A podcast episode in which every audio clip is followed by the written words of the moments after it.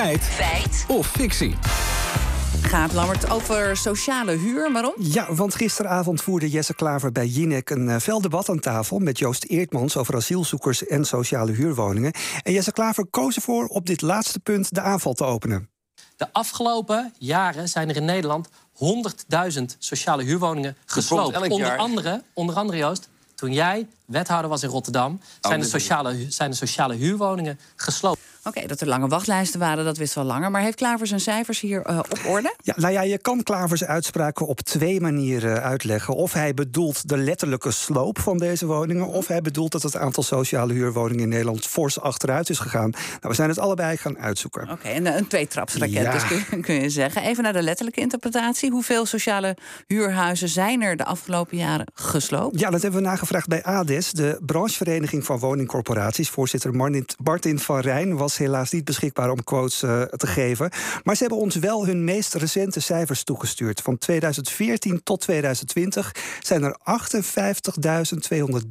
corporatiewoningen gesloopt. Dat is dus minder dan die 100.000 van Klaver. Uh, dat dus over de, de, de echte sloop. Uh, hoeveel minder sociale huurhuizen staan er nu in Nederland? Ja, uit andere cijfers van Edes blijkt dat daar een afname te zien is van ongeveer 80.000 sociale huurwoningen. En dan denk je, ja, Jesse Klaver heeft opnieuw geen gelijk. Maar er zit toch nog een addertje onder het gras, zegt Marcel Trip van de Woonbond. Hij zegt namelijk dat die afname bij corporaties nog niet alles is. Maar daar komt dan nog eens een keer de afname bij in de particuliere huurmarkt. En uit een recente analyse van Autoriteit Woningcorporaties blijkt dat er vanaf 2015 alleen daar al 100.000 sociale huurwoningen minder zijn. Het aantal sociale huurhuizen is dus in totaal wel met meer dan 100.000 afgenomen. Hoe komt dat dan? Ja, daarvoor belden we met Carola de Groot, woningmarkteconoom bij de Rabobank. Zij ziet dat woningcorporaties bijvoorbeeld huizen verkopen aan andere partijen om zo extra geld binnen te halen. Maar ze ziet ook nog een andere reden. Daarnaast uh, weten we ook uit andere onderzoeken dat met name commerciële verhuurders, dat zij bij een huurderswisseling, dus als op het moment dat een huurder weggaat en dan komt er een nieuwe huurder in, dat zij ook waar de kwaliteit van het huis het toelaat, dat zij de huur uh, optrekken. En dat een uh, huurhuis van de gereguleerde huursector naar de vrije huursector uh, overgaat. Ja, want een sociale huurwoning is een huis met een huur onder de 763 euro per maand. En als je dus meer huur vraagt en boven die grens uitkomt, dan is het ineens geen sociale huurwoning meer. Oké, okay. welke rol speelt die, die gevraagde verhuurdersheffing eigenlijk? Ja, volgens Marja Elsinga, hoogleraar woningmarkt aan de TU Delft, een heel grote rol.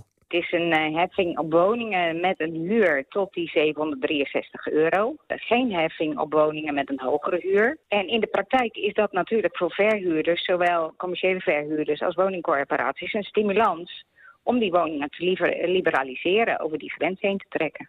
En dat is eigenlijk ook de onderliggende gedachte achter het beleid. De veronderstelling is, er zijn te veel sociale huurwoningen en te weinig middenhuurwoningen. Dus het is goed als sociale huurwoningen worden geliberaliseerd of verkocht. Ja, en van die verhuurdersheffing hebben ze intussen in politiek Den Haag wel spijt. Dus die wordt weer afgeschaft. Oké, okay, gaan we samenvatten. Jesse Klaver die zegt dat er de afgelopen jaren 100.000 sociale huurwoningen zijn gesloopt.